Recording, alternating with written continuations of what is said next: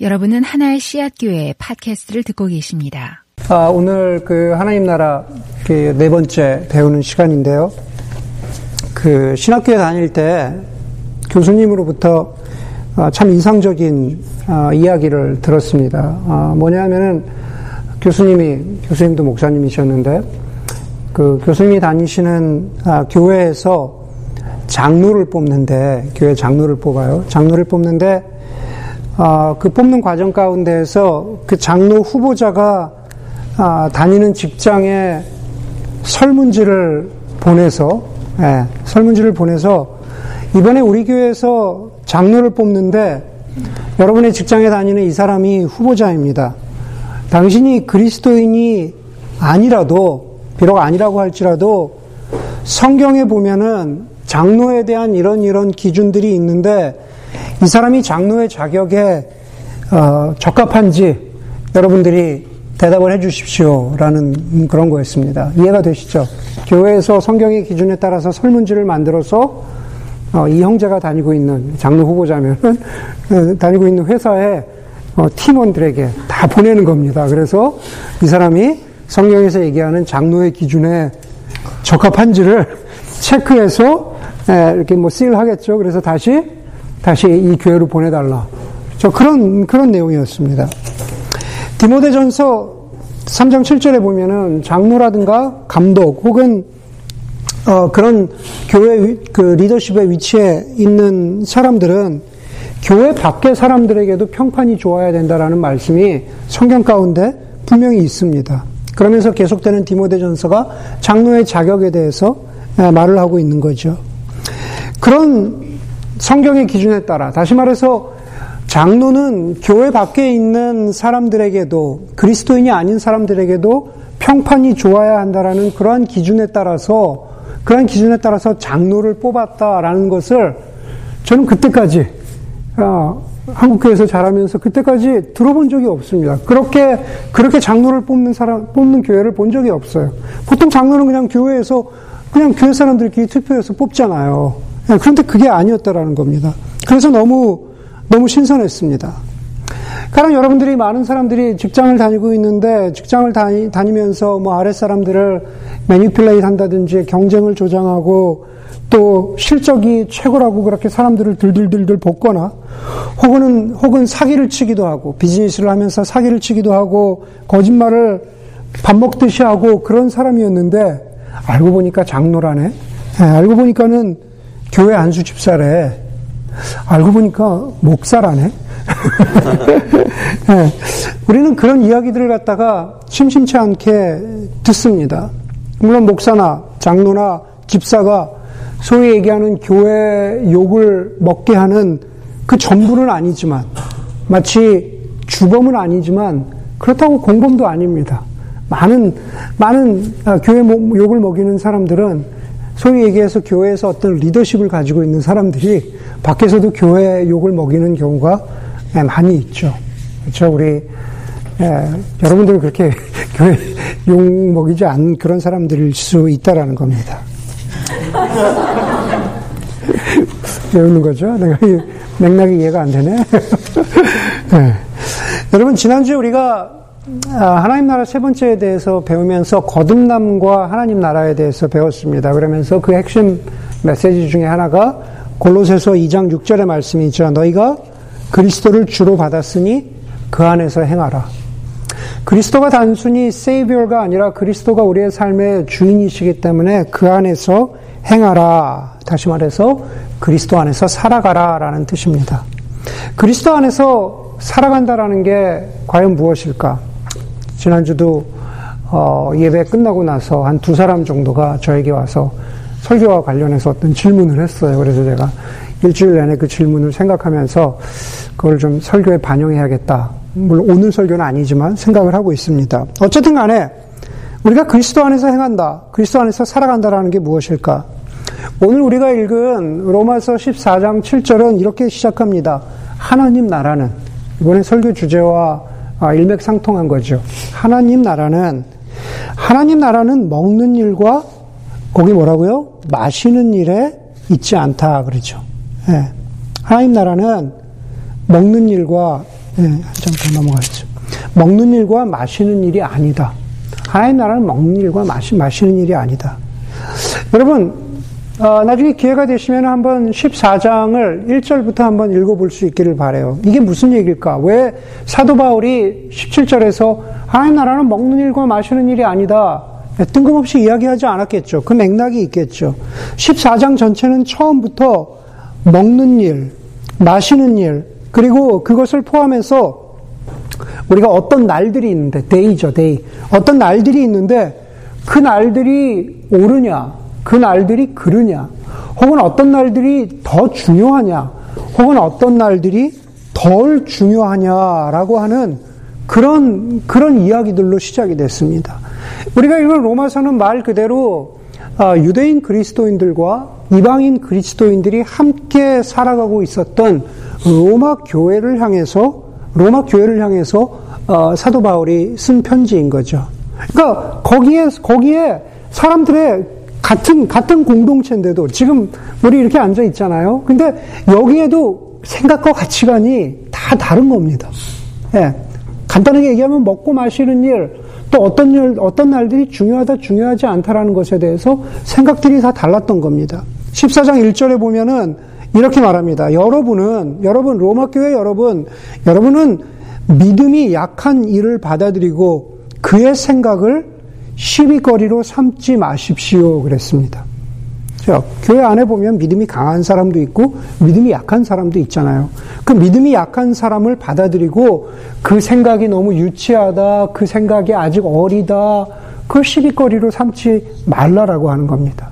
똑같은 14장 15절에도 보면은 음식 문제로 그 사람을 망하게 하지 마십시오. 그랬습니다. 그 사람은 바로 믿음이 약한 사람을 이야기하는 거예요. 아직 그리스도인이 된지 얼마 안 돼서 믿음이 좀 여리고 약하고 소위 얘기하는 상처받기 쉬운 그런 사람들을 말하는 겁니다.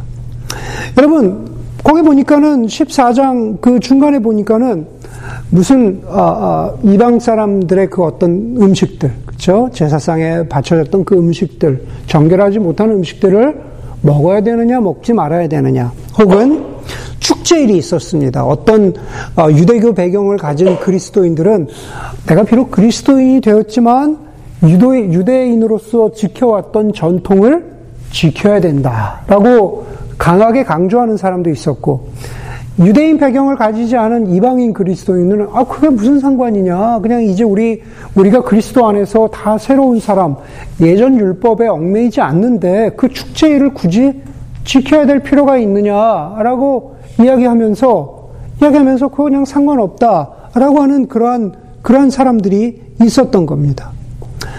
14장 전체를 보면은 사도 바울은 자신을 포함해서 로마 교회에 있는 대부분의 이방인 그리스도인들, 죠 유대 유대교 배경, 유대 사람이 아닌데 그리스도인이 된 사람, 이방인 그리스도인들을 믿음이 좀 강한 사람들이라고 표현하고 있어요. 그리고 유대교적인 배경을 가진 사람들이 아무래도 율법, 전통, 관습에 얽매여 있어서 이거는 먹어야 된다, 이거는 마, 이거는 먹지 말아야 한다, 마셔도 된다, 마시지 않아도 된다, 지켜야 한다, 지키지 않아도 된다고 하니까 그 사람들을 좀 믿음이 약한 사람들이라고 약한 사람들이라고 그렇게 어, 생각을 어, 하는 경향들이 많이 있었다는 겁니다. 여러분 제가 말, 말하려고 하는 것은 무엇이냐면은 어, 사도 바울은 14장 전체에서 이렇게 모든 어떤 음식들, 그렇죠? 음식을 먹고 마시는 일, 어, 음식을 먹는 일, 뭐 혹은 또 뭔가를 마시는 일, 날들을 지켜야 되는 이런 논쟁들이 어, 아디아포라라고 하죠. 아디아포라라고 여긴다는 거예요. 핵심이 아니라 핵심이 아니라 부수적인 걸로 여기고 있다라는 겁니다. 그거 믿음의 차원에서 복음의 눈으로 보니까 복음의 눈으로 보니까 그거 그렇게 크게 중요한 게 아니다. 먹을 수도 있지. 마실 수도 있지. 어떤 날을 지키고 어떤 날 안 지킬 수도 있지. 그걸 가지고 너무 그게 신앙의 핵심인 것처럼 여기지 마라. 라고 하는 게 그게 바로 사도 바울이 로마 교회 그리고 지금 지금 우리에게도 말하고 있는 겁니다. 지금 그리스도인들 사이에서도 뭐 교단 사이에 혹은 어, 신학적인 입장에 따라서 성경을 어떻게 해석하느냐에 따라서 분명한 아디아포라가 있, 습니다. 무엇을 먹어야 하는지, 뭐 어떤 교단에서는 뭐 담배를 피워도 되는지 안 되는지 술을 좀 마셔도 되는지 안 되는지 혹은 어떤 종류의 찬송을 꼭 불러야 하는지 아니면 아닌지 어떤 미국의 굉장히 그 어, 아주 굉장히 보수적인 교단에서는 이런 반주 없이 시편에 시편 가지고만 찬송을 하는 그런 교회들도 있습니다. 굉장히 보수적인 그런 교단이죠. 그러면서 그러면서 어, 그렇지 않은 교단들을 좀 무시하는 경향이 있습니다. 복장도 마찬가지죠. 교회 올 때는 꼭 넥타이를 메고 와야 된다라든지 네, 그런 것들이죠. 혹은 예배 예배 순서에 관한 것들. 근데 사실 그러한 것들 사도 바울의 이 로마서 14장을 기준으로 하면 물론 또 다른 구절에 보면 아디아포라라는 겁니다. 미국에 굉장히 잘 알려진 디엘 무디가 디엘 무디가 어, 부흥사인 디엘 무디가 부흥 집회를 위해서 영국을 방문을 했습니다. 영국을 방문해서 당시에 영국의 가장 잘 알려진 잘 알려진 유명한 변증가인 순전한 기독교를 쓴 C.S. 루이스를 어, 만났습니다. 무디는 아, C.S. 루이스가 자신을 만난 자리에서 어, 시가를 피는 것이 굉장히 못마땅했습니다. 예, 시가를 피면서 얘기를 하고 있는데 그게 굉장히 굉장히 못마땅했어요. 근본주의 신앙을 가진 무디로서는 아니 어떻게 시가를 필 수가 있나? 그리스도인이? 예. 그러면서 뭐 무슨 뭐, 뭐 맥주를 마시든지 뭐 위스키를 마셨든지 그랬겠죠. 어, 너무너무 못마땅했던 겁니다. 예. 그래서 무디가 C.S. 루이스에게 C.S. 루이스의 그 행동을 보고 당신은 참 그리스도인이 아니라고, 어, 참 그리스도인이 아니라고 비판을 했습니다. 아, C.S. 루이스가 촌철살인의 C.S. 루이스가 뭐라고 했을까요? 예. C.S. 루이스는 아, 무디의 이 배를 보면서 배가 좀 많이 나왔나 봐요. 먹을 걸 좋아했나 봐요. 너의 탐욕은 어떡할 거냐? 시가를 시가를 피고 내가 뭐 술을 마시는 걸 가지고 당신이 나를 뭐라고 할 수 있는데 당신이 나온 배를 봐라. 어, 성경에서 이 탐욕도 죄라고 했는데 너는 그러면 그리스도인이냐? 어, 다 예, 물론 물론 예, 그럴 수 있다. 그러니까 그럴 수 있다라는 게 아니라 그런 식으로 그런 그런 식으로 그렇게 꼬투리를 잡자면 오늘 로마서 나 14장에 나와 있는 걸로 시비거리를 잡자면 한도 끝도 없다라는 거죠. 저는 그래서 신학적으로 혹은 성경적으로 혹은 신앙적으로 무엇이 그러면 아디아포라이고 혹은 무엇이 신앙의 핵심이냐. 다시 말해서 신앙에서 포기할 수 없는 것이냐라는 것을 오늘 말하려고 하는 게 아닙니다. 하나님 나라와 관련해서 제가 여러분들하고 나누고 싶은 것은 다시 17절로 돌아가면 하나님 나라는 그렇게 먹고 마시는 일이 아니다라는 겁니다. 하나님 나라의 핵심은 먹고 마시는 일을 가지고 네가 옳다 내가 옳다 하는 것이 그것이 하나님 나라의 핵심이 아니다라고 하는 겁니다. 마치 그 문장만 보면은 사도 바울이 먹고 마시는 일을 굉장히 하찮게 여기는 것처럼 보이지만 그러나 바로 뒤에 있는 20절, 21절에 보면은 사도 바울이 이렇게 말하죠. 하나님이 이렇게 놓으신 것, 여기서 이렇게 놓으신 것이라고 하는 그것은 교회 공동체를 말합니다. 하나님께서 로마 교회를 향해서나 지금 우리들을 향해서도 마찬가지입니다. 하나님께서 하나님의 은혜로 예수 그리스도의 은혜를 통해서 이 사람들을 에클레시아 부르셔서 교회라는 공동체로 로마 교회라는 공동체로 하나의 시작 교회라는 공동체로 만드셨는데 이렇게 하나의 하나님의 은혜로 예수 그리스도의 복음의 능력으로 살아가는 그러한 공동체로 이렇게 놓으셨는데 만드셨는데 하나님이 이렇게 놓으신 이것을 음식 때문에 망치는 일이 없도록 하십시오. 그러죠. 네. 음식이나 먹고 마시는 것이 중요한 일은 아니지만, 그러나 교회가 음식 때문에, 먹고 마시는 일들 때문에, 다른 전통들 때문에 무너질 수 있다라는 그러한 위험성 경고를 하는 겁니다.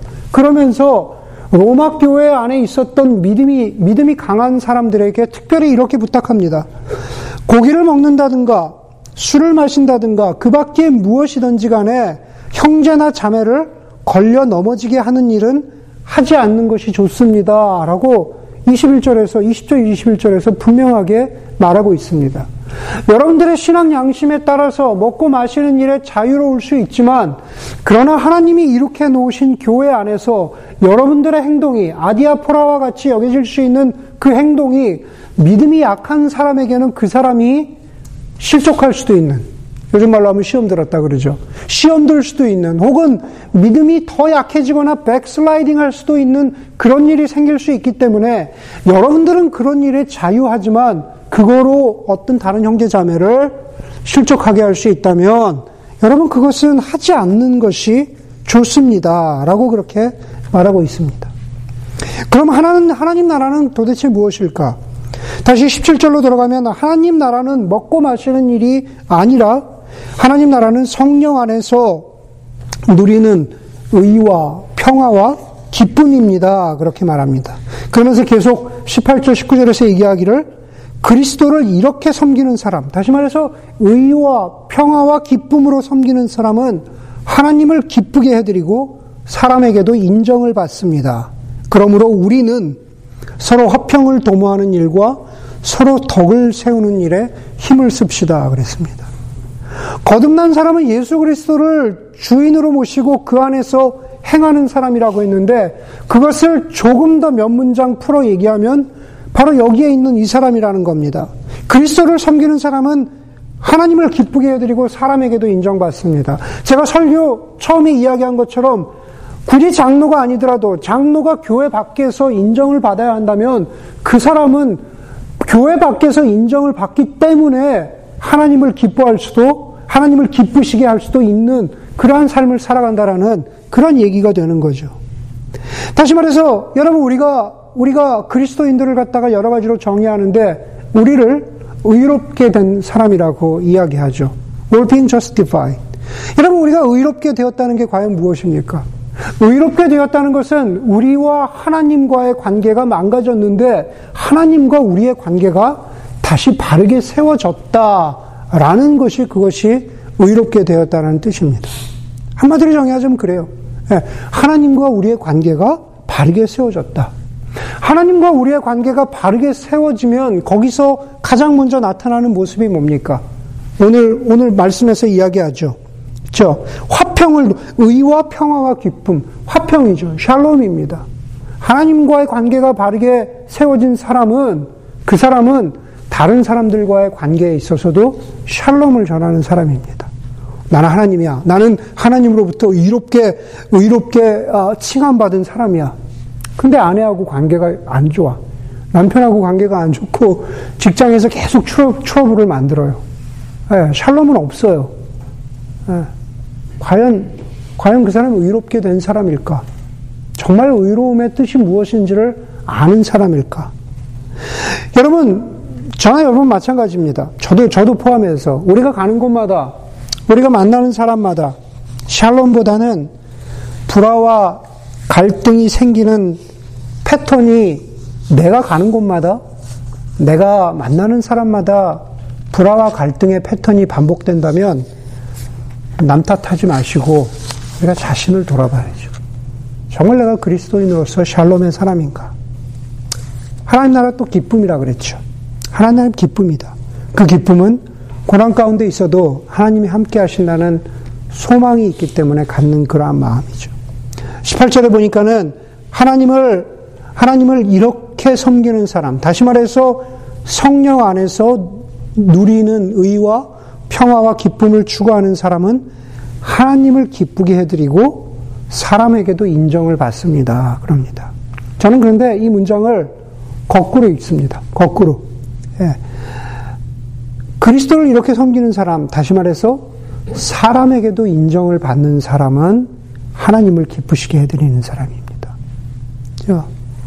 사람에게 인정받지 못하면서 하나님을 기쁘리, 기쁘시게 해드린다는 말은 성립되지 않습니다. 사람에게 인정받는다는 말을 무슨 아부나 어, 아첨 해가지고 이렇게 사람을 기쁘게 한다는 그런 뜻을 제가 지금 말하고 있는 게 아니라는 걸 여러분들 충분히 아실 거라고 믿습니다. 어떤 사람들 그렇게 이야기하는 사람이 있죠. 전 사람의 눈을 의식하지 않아요. 사람의 평가 따위 저 소용없습니다. 예, 하나님만 기쁘시게 하면 됩니다라고 하면서 막무가내 독불장군식으로 살아가는 사람 있잖아요. 예, 그 사람 결코 하나님 기쁘시게 하는 사람 아니다라는 겁니다. 어떤 일의 성취나 성과가 아니라 관계성 속에서 샬롬을 전하는 사람이 사람의 인정을 받고 그리고 그것을 통해서 내가 하나님과의 관계가 올바르게 세워졌다고 프로브하는 사람.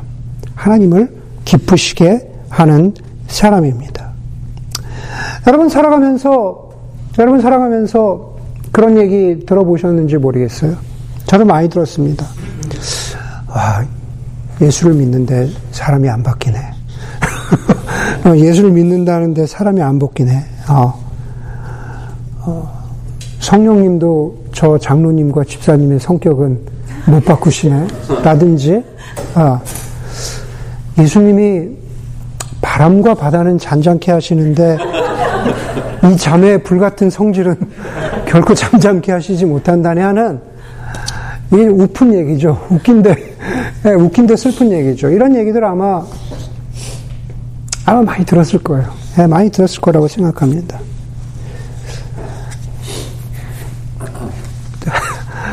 이것도 우픈데, 제가 이렇게 살아오면서 보니까 정말로 어떤 사람을 보면 그럴 것 같기도 합니다. 무슨 얘기냐면 안 바뀔 것 같아요. 안 바뀔 것 같아요.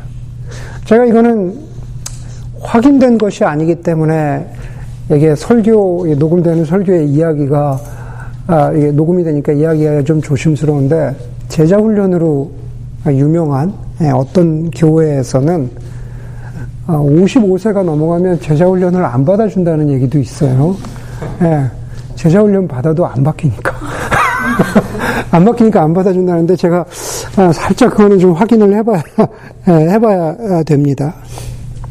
근데 여러분, 제가 목사로서 살아가는 날이 늘어나고, 아, 목회를 하는 연수가 1년, 2년 들어가면서 제가 마음속에 바라는 것은 아, 예수를 믿어도 사람이 안 바뀌어. 라는 그러한 비관주의보다는 하나님 나라 복음을 알고 하나님과의 관계가 제대로 세워졌더니 와, 그 사람이 바뀌었더라. 어? 10년 전에 그 사람이 지금 보니까 어, 바뀌었더라. 아주 저는 그런 그런 이야기들을 좀 하고 싶고 또 그런 그런 소위 열매라 그러죠. 그런 결과, 그런 fruit를 좀 보고 싶은 그러한 마음이 있습니다. 그렇기 때문에 무슨 제가 대단한 사람이 아니라 사실은 저도 그러고 싶은 거죠. 저도 그렇게 변하고 싶은 사람이 되고 싶은 겁니다. 저도 좀 더 성숙해지고, 저도 좀 더 안 바뀔 것 같은 부분이 좀 변했으면 아, 좋겠다라는 그러한 바람이 있습니다. 그럼 오늘 설교의 제목이 성숙함과 하나님 나라입니다. 네, 성숙함과 하나님 나라. 바로 그 성숙함이라는 것이 하나님 나라의 한 모습이고 한 사인이라는 거죠.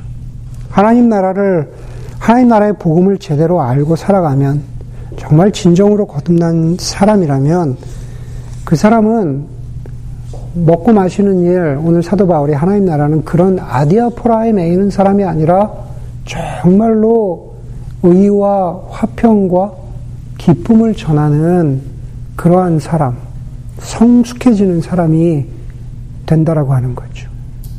예, 누구 안에서? 예수 그리스도 안에서. 아동문학가, 돌아가신 아동문학가 이호덕 선생의 글에 보면은 이런, 이런, 이게 시인지 산문인지 모르겠지만은 이런, 이런 글이 있습니다. 한번 들어보세요. 시골집 선반 위에 매주가 달렸다.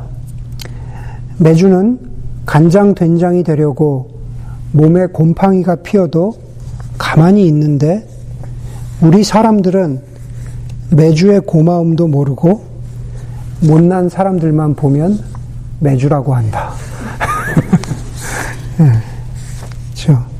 시골집 선반 위에 매주가 달렸다. 매주는 간장 된장이 되려고 몸에 곰팡이가 피어도 가만히 있는데 우리 사람들은 매주의 고마움도 모르고 못난 사람들만 보면 매주라고 한다. 매주가 익어야 맛있는 간장 된장이 되죠. 예, 절대 시간이 필요합니다. 곧바로 간장 된장이 될 수가 없습니다. 성숙해져야 한다라는 거죠. 저는 그것을 그리스도인들도 나는 거듭났다, 나는 새로운 존재가 되었다라고 입으로만 입으로만 그렇게 되뇌이는 그것으로 끝나는 것이 아니라 사실 어떤 의미에서 영적인 매주가 되어야 되는 거죠. 익어가고 성숙해가고 여러분 배우자에게 부모에게 자식에게 친구와 직장의 동료들에게 만나는 누구에게라도 의와 평화와 기쁨을 나누는 사람이 된다면 그 사람의 삶 가운데 하나님 나라가 임하는 겁니다. 여러분, 좋은 사람이 되기를 바랍니다. 나쁜 사람 되지 말고, 어, 예수를 믿어가는 연차가 더 늘어날수록 더 독불장군식의 내 것만이 오라, 내 기준만이 오라, 내 신앙의 모습만이 오라, 라고 하는 그 아디아포라에 집착하는 사람 되지 마시고, 참 좋은 사람 될 수 있기를 바랍니다. 정말로 예수가 보여준 참 신앙인의 모습, 참 성숙함의 모습, 참 의로운 사람의 모습이 무엇인지를 제대로 알아서 매주 같은 사람이 되기를 바랍니다. 마태복음 13장에 보면 하나님 나라에 대한 비유들이 나오죠. 그렇죠? 겨자씨에 대한 비유, 누룩에 대한 비유, 그 다음에 보화에 대한 비유, 13장에 그런 여러 가지 비유가 나옵니다. 아마 마태복음 13장에 나오는 가장 그 하나님 나라에 대한 비유들 가운데 가장 유명한 것은 바로 겨자씨의 비유입니다. 하나님 나라는 겨자씨와 같다. 저 겨자씨는 굉장히 작은 것인데 그것이 자라면 풀보다 더 커서 나무가 된다. 그렇게 성경은 말하고 있습니다.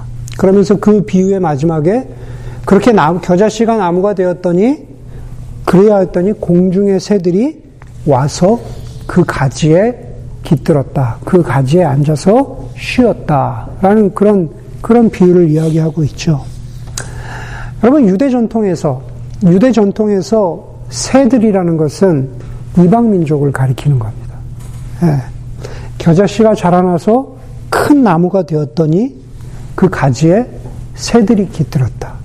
그리스도인이건 그리스도인이 아니건 어떤 사람이건 바로 그 가지에 와서 쉼을 얻었다라는 것이죠. 여러분들의 삶이 성숙함과 관련해서 저와 여러분들의 삶이 성숙해지면 처음에 미숙했지만 처음에 유치했지만 그러나 자라나서 겨자씨와 같은 나무가 되면 여러분들의 인생의 가지에도 수많은 사람들 주변의 사람들이 모이기 시작한다라는 겁니다. 그러면서 여러분들을 통해서 정말 다른 곳에서 얻지 못했던 의와 화평과 기쁨을 여러분들을 통해서 어, 알아가고 배워가고 느껴간다라는 거죠. 신영복 선생님의 말씀처럼 자기 변화라는 것은 최종적으로 인간관계로 완성되는 겁니다. 내가 변했다 변했다라는 것은 좀 내가 아 나 변했어. 나 새로운 사람이 됐어. 나 그리스도인이 됐어. 라는 그것으로 드러나는 것이 아니라 최종적으로 인간 인간 관계로 완성되는 겁니다. 우리가 참 그리스도인이 되었다라는 것은 우리 주변의 사람들이 우리를 어떻게 봐주는지 하는 인간 관계로 완성되는 부분이 분명히 있다라고 하는 겁니다.